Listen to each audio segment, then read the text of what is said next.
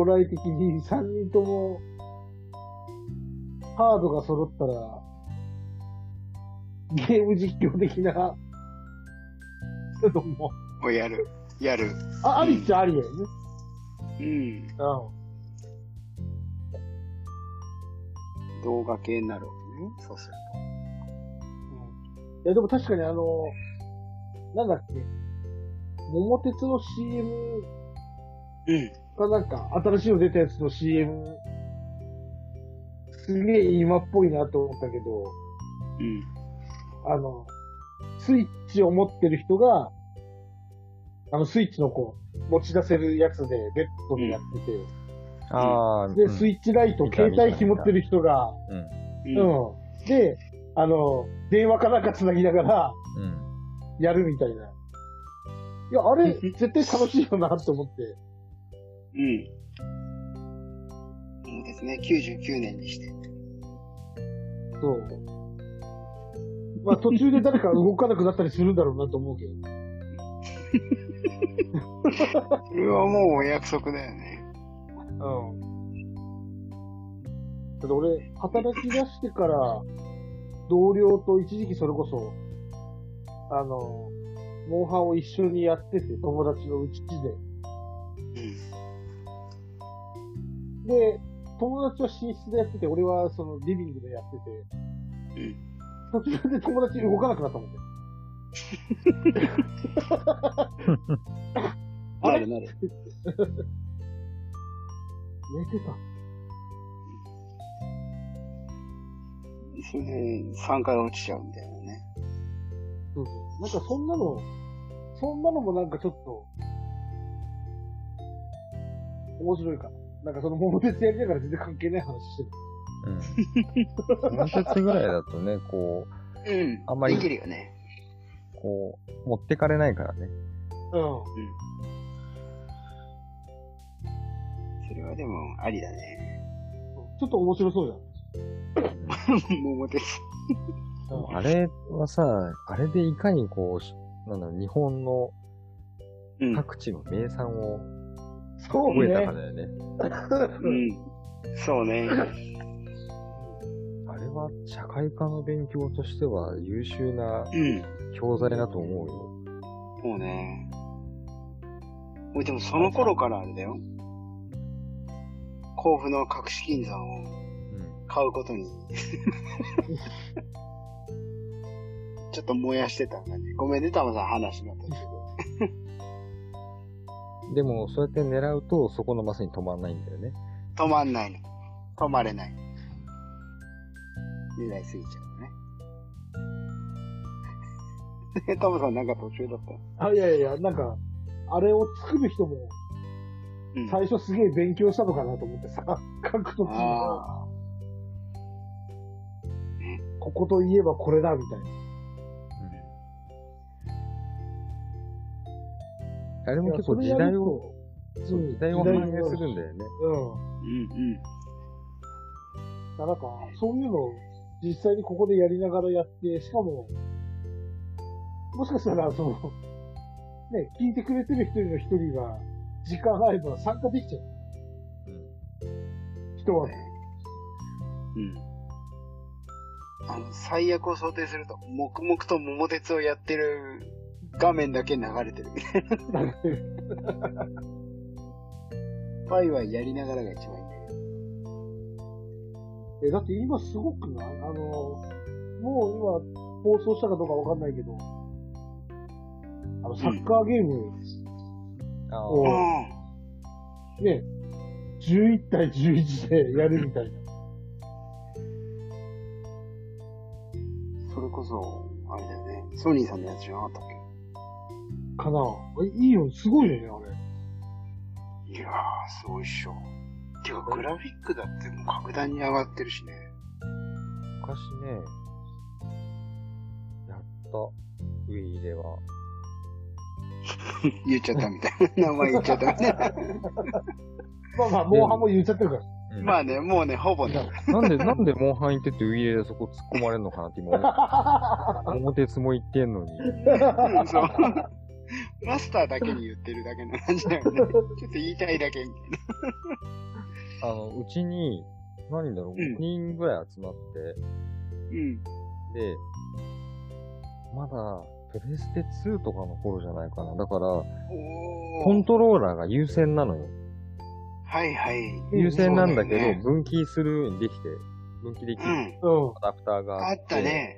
あったね。うん。それで、5人で1チームで、5人6人か、6人で1チームとか、あ4つじゃなかった分岐的に。そう、だから最大8人とかできるんだよね。いけたんだっけ？うんあ、すげえな、それ。で、だから6人1チームでやったりとか、3, うん3対3でとかってう。いうんん。うのをやってね。あれは面白いよ、やっぱり。あ、そいや、そうだよ人数がね。うん。う。多くなってきゃテンション上がるね、それ。うん。で、そう、あの、サッカーのゲームをやってると、やっぱりね、その人それぞれのキャラクターがすっごい出る。あ、そあの、プレイスタイルにあ。あ。とにかく前にドリブルとかさ、う。うんうん。うん、うん、ここで前にこう敵のプレイヤーがいるところで前にパスを出すか、横に出すか、一回下げるかとか、うん。うん、うん、うん、うん。キャラクターが出るんですよ、これが。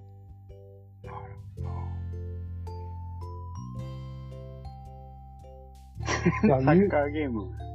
いや、本当でもあれだよ。同じそのゲームで、うん。うんと、ちょうど、浪人してる時か、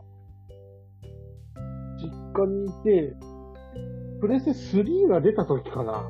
うん。あんまりコミュニケーション取らない、それこそうちの真ん中の弟と、うん。俺と父親が実家にいる時に、まあ朝方、弟が仕事行く前に、俺が寝てるとこに、プレステス、その、新しいプレステ3と、ウィールのソフトを持ってきて、うん。俺を起こして、朝。うん うん。そのワンセットドンと俺の前に置いて、ちょっと練習しといて、って言って、あの、渡されて、で、あの、夜一緒にやろうよ、みたいな。それまでも全然そのコミュニケーションなんか、ほぼ、ないけど、弟も誰かとやりたくなった。うん。だから、あの、これを一日練習しとく。いや、俺浪人生ですけど。で 何時間、何時間かちょっと練習して。なんかね、そういうこう、コミュニケーションツールでもあるよね、ゲームって。うん。うん。うん。確かに。仲悪く原因なる原因にもなるかもしれないけど、コミュニケーションは大いに図れるとね。うん。昔の、だから、その桃鉄、また話戻っちゃうけど、桃鉄といえばやっぱ本当 PC エンジンの時の桃鉄が本当に印象深くて、高校生ぐらいの時だったのかな。あの、友達ん家行って、あの、あれって、こう、記憶というかセーブできるやつ、後ろにつけなければいけなかったでしょあの、白い機体のやつ。あで PC エンジンってそうだったんだ。そうなのよ。で、なんだけど、まあ、本体だけ買って、で、コントローラーも1個で、全員でこう回してやるんだけど、さっき言ったように99年にしてやると、もう何十時間も、な十何時間かかるわけさ。うん。それを、セーブなしで、うん。えー、やろうっつって言って、今日こそはつって何回かこうチャレンジしたんだけど、絶対途中でもう 誰かしらが寝ちゃうっていう、もんでうやむやになって。で、あの、終わらせられないんだけど、それでも楽しいイメージしかないもんね。どんなことやってたかっていうのも。あの、覚えてない、その時の話も覚えてないけど、そのさ、それこそ前回話したように、楽しい記憶だけが残ってるそのだからゲーム、それぞれのこう、なんだろう。その時々のさっきのタマさんのウイイレの、あの、弟さんとの話っていうのも、うん。そのエピソードトークにななるというか、練習しといてってすごい面白いなと思って。浪人生、練習しといてっていいなと。できるようになっといてって話。そうそう。そう。まあ本当にそれでもその、コミュニケーションツールとしては本当優秀なものだったりするのかなと思って。マスター、マスターが上にいるか。面白そうだな、その5人ぐらいでやるっていうのも。うん。うん。で、コミュニケーションツールなんだけど、こう、間接的じゃないうん。ね。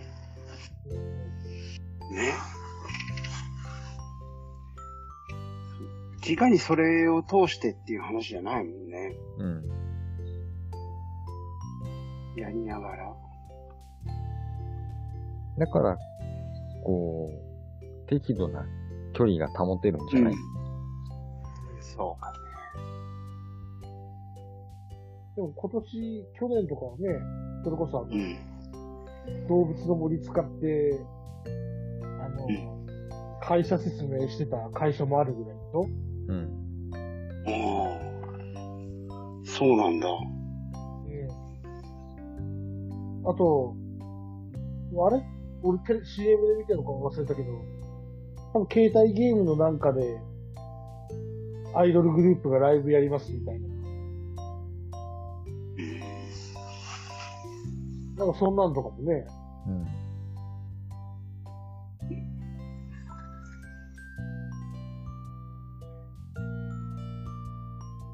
想のところと、現実が、こう少しずつ、うんこう、境界が、滲んでいくのかな。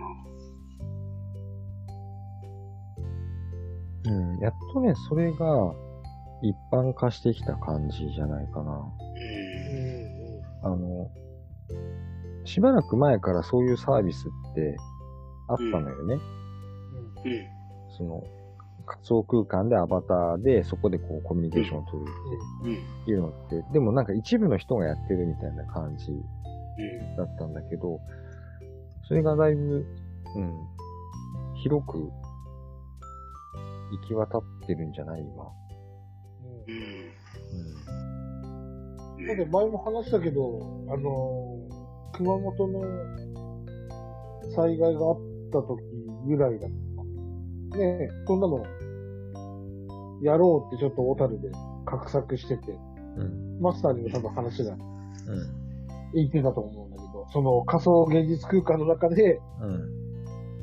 いろんな部屋を用意して、いろんな参加者があっちこっちうろちょろしてみたいな。うん。うん。あの当時はハードル高かったけど、うん。今だったらまだなんかね、もうちょっとなんかそういうサービスがありそうだよね。うん。だってほら、あのね、リモートでパーティーやるのに、ほら、音が近く聞こえたりするっていう。うん。うん。うん。うん。ね、ああいうのとかもそうだよね。そう、なんかその話を聞いたときなんかそういうにの、使えば。ね、うん。うん。なんかもうちょっとうまく使うとできそうだよね、イベントがね。うん。そうそうそうそうそう。なんかねなんかちょっと近づ、アバターで近づいていったら、ちょっとそこの声が漏れ聞こえてきて、面白そうだなと思ったら加わるみたいな。うん。うん。ねね、とか、しっかり、こう、部屋みたいな感じになってうて、ん。で、そこの部屋に入れば、こうん。う、そこのコンテンツが見られてとかって、う。うんん。5年ぐらいしたら結構普通にできそうだよね。できそうだなんか。ね。なんかこのまま行ったら、っていうかまあ技術の進み方って言ったらさ、5年ぐらいだと思ってたものがさ、なんか結構1年で、ねえ、急激な進歩するかもしれないもんあ、ね。うん、そこの問題じゃないんだよ。んあのね、技術的な問題じゃないの。の、ユーザー、ユーザー側の問題ユーザーの、うん。ユーザー側のあれか。ユーザーが。慣れ、慣れるうんうん。ことの方が時間がかかると思う。うん一般化するっていうか。で、特にあ僕たちがさ、こうやろうって企画するイベントって年齢層の幅が広いじゃない？そうだね。でやっぱり幅広い年齢層が。アクセスしやすいとか、うん。最初のやっぱり入り口とか敷居とか、うん。お作法とかがうん。お作法とかがね。うん簡単な方がいいんだよね。そうだね。あ、うんそれでも5年か。うん。そういうところまで含めて、あとは少しその世代がまた5年経つと変わってくるじゃない。うん。同じうん。年代層なんだけれども、5年経つとそれがこうスライドしていくわけじゃんうん。うん。そうすると、こうベースのリテラシーみたいなものが違うから、うん。だからそこはこう、今僕たちが仕事をしてても、ぱり利用者さんだったり家族さんだったりの、その IT ツールみたいなものの操作が全然違うわけじゃない。そうだね。そうだね。うん。だから今だったらね、それこそ、あの、予約して、その、例えば施設の1階に行って、うん。フロアの本人とうん。職員さんがリモートで繋いでくれて、うん。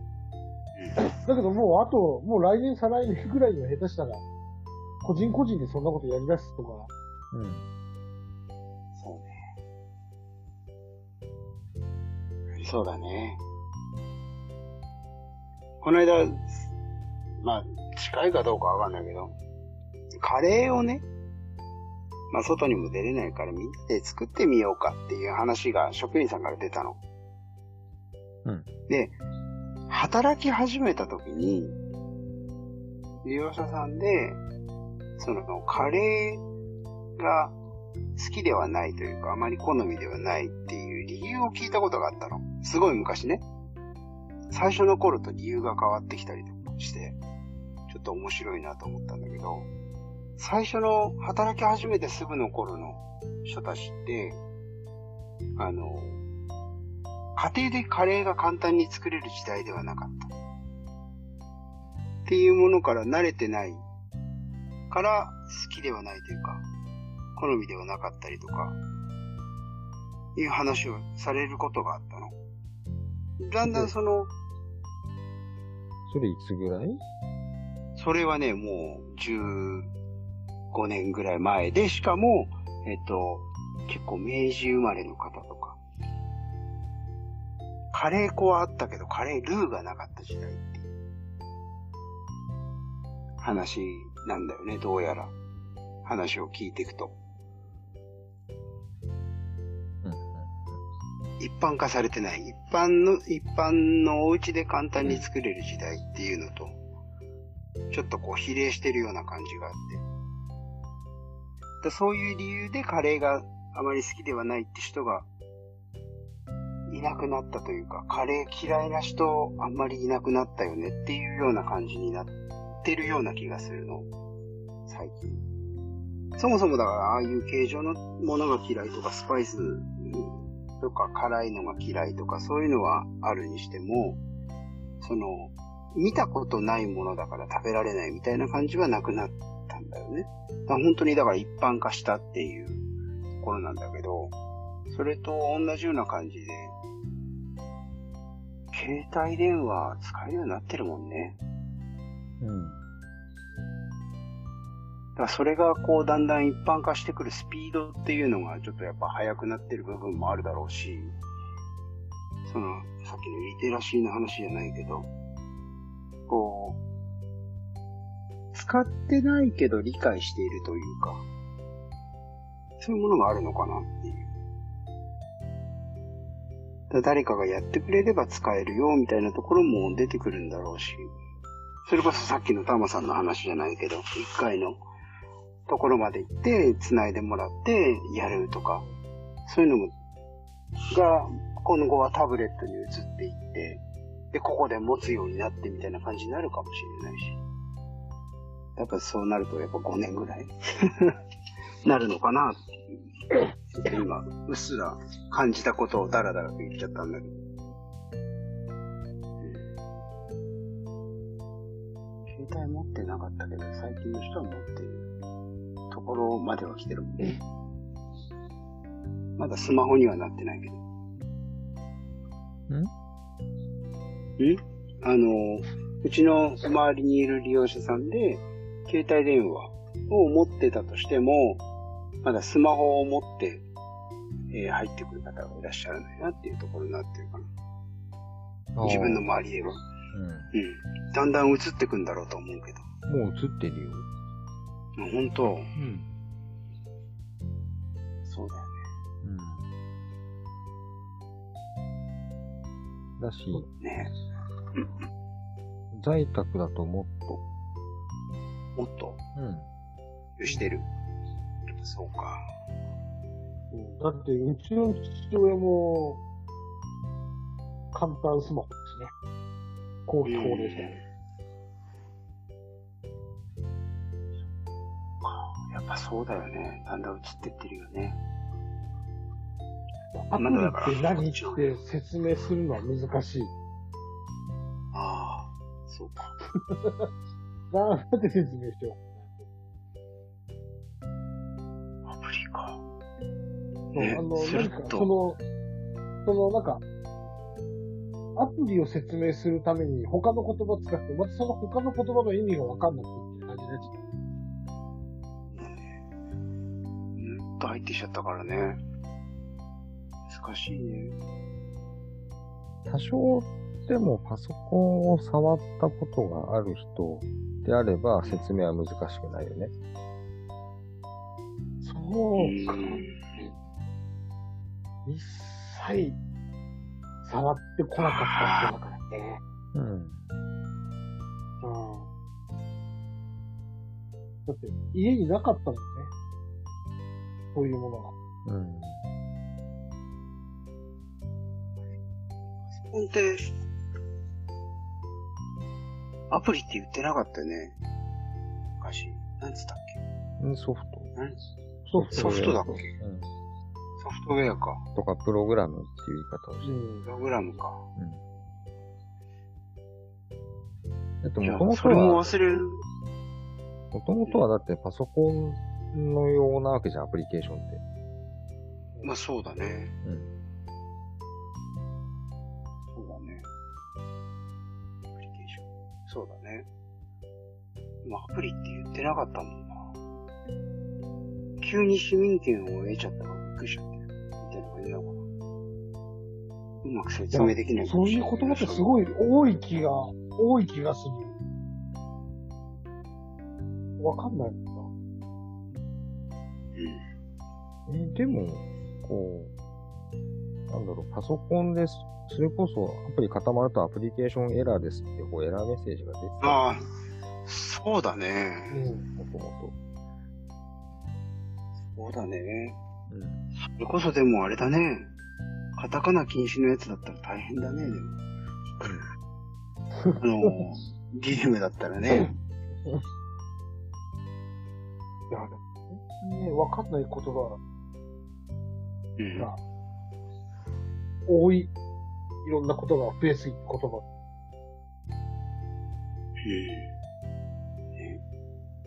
だってテレビ業界だってさ、ちょっと過激だったり、いじめを助長するものだったりはさ、今までは PTA がどうこうでとかっていう話の仕方から、気づいたら当たり前のようにコンプライアンスがっていう。そのどのタイミングでそこをなん。か、どっから急に出てきてみん。なもう当たり前のようにコンプライアンスなん。て使うから。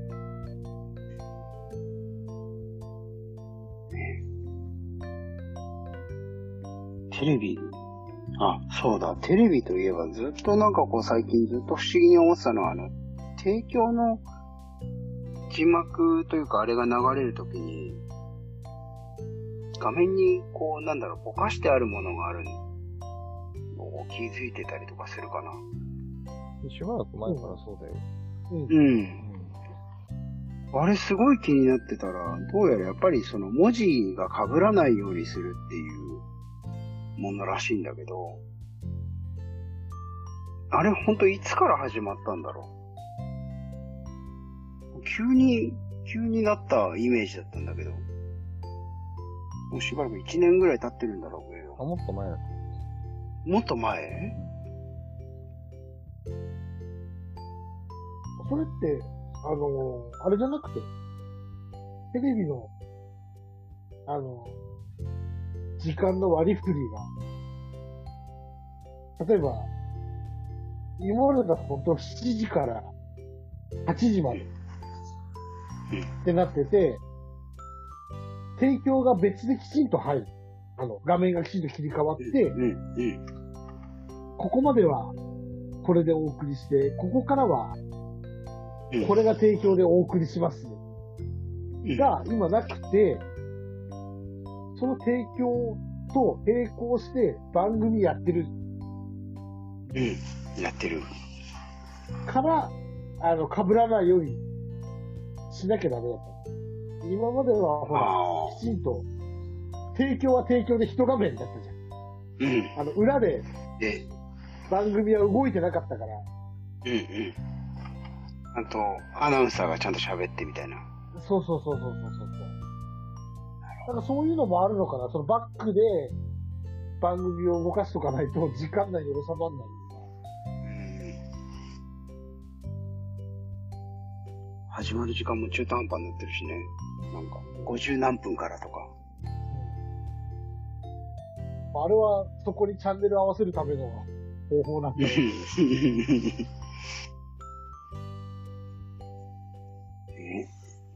ろいろ変わって、そのコンプライアンスも変わって、いろいろ、まあ、時代とともになんでしょうけど、ね、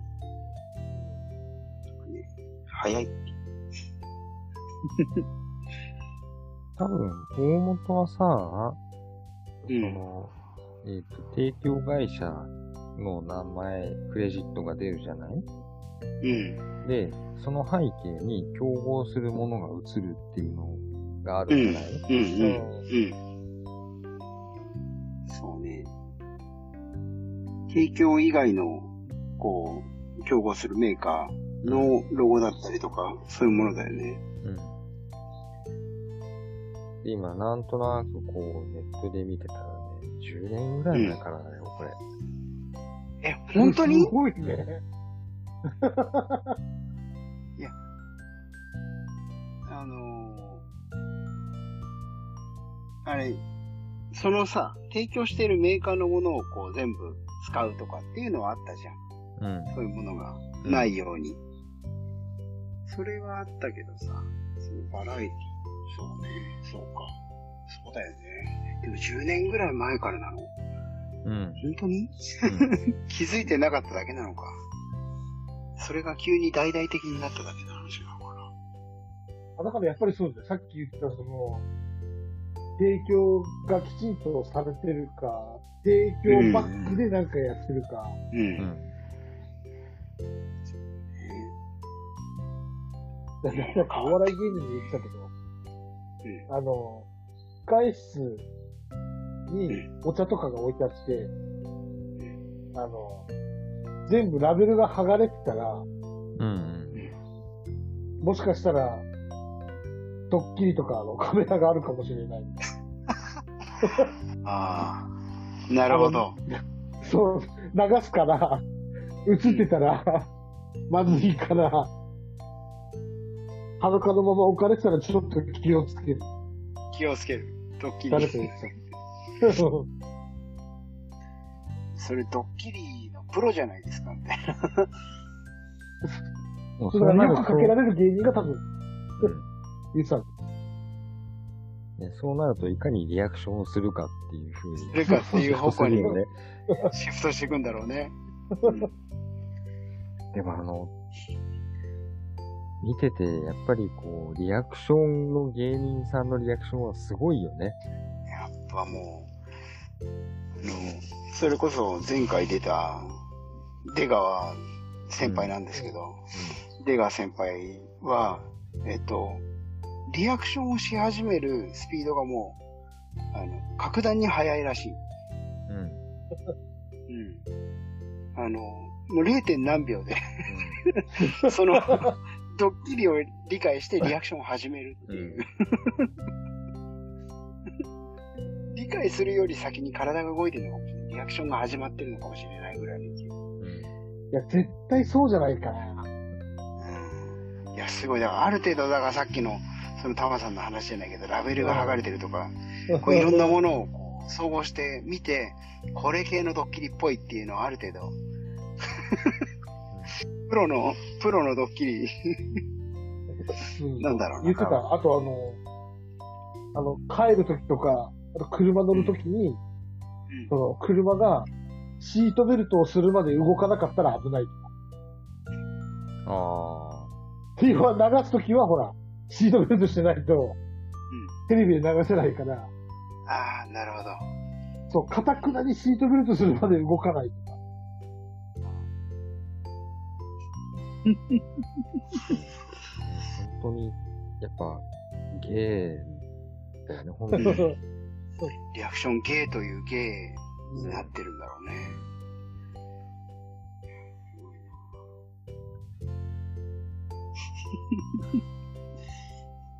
おでんゲーとかね。もう、それすらもジャンルになってるんだ。うん。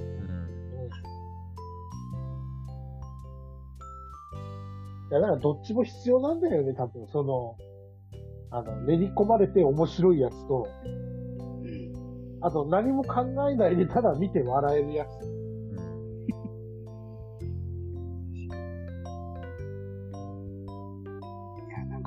ールをこうなんだろう、分かった上で、最後にクスッと笑えるのか、もう本当に見たままで、ディテールとかこだわらずに、本当その世界観だけで笑えるみたいな。そう。だからその、何が面白かったのって聞かれたら言えないんだけど、面白かったよねっていう。雰囲気。笑っちゃったよねって。そうそうそう。うん。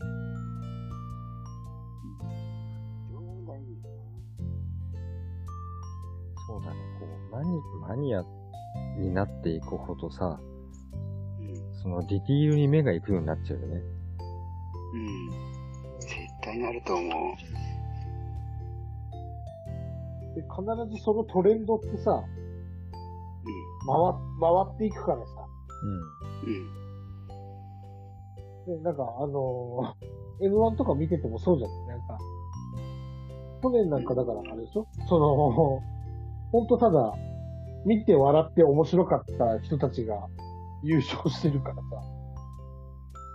でもそれじゃダメな年もあるわけ。うんうん。いや、笑いもでも難しいよね、多分ね。いや、何の世界も難しいのかもしれないけど、本当に、あのー流行りしたりというか、回転が早いのかもしれないし、かといって安定の芸っていうのも好きな、好きな、やっぱり、人たちもいるだろうし、やり続けるとまた面白さが変わってきたりとかもするだろうし、お約束芸みたいなのも、お約束芸みたいになっていくのもまた大変なのかもしれないし、うん、安心感なのかな、お約束芸みたいなの。でもほら、そんなのも、この後どういう展開になるか分かってても面白かったですよ。え、だって、ドリフなんて最たるものじゃん。ドンってやったらドンなるっていうね。うん。で、それをたまに崩す面白さもあるじうん。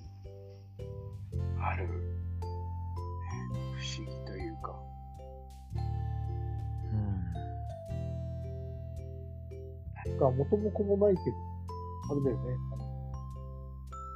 そのスタイルを貫くのか、その、その時代時代に合わせて変化させるのか、どっちも多分、間違いじゃなくて、どっちが自分に合ってるかだったのね。その、その場その場に合わせて芸風変えるじゃないけど、時代に合わせて、器用さがあるのが別に、もう器用じゃなかったらもう貫くしかないし。うん。俺だからさ、あの、別に意識してるわけじゃないけど、うん。あの、その、あ、うん、先にお題決めて締めてからにしようか。そうだね。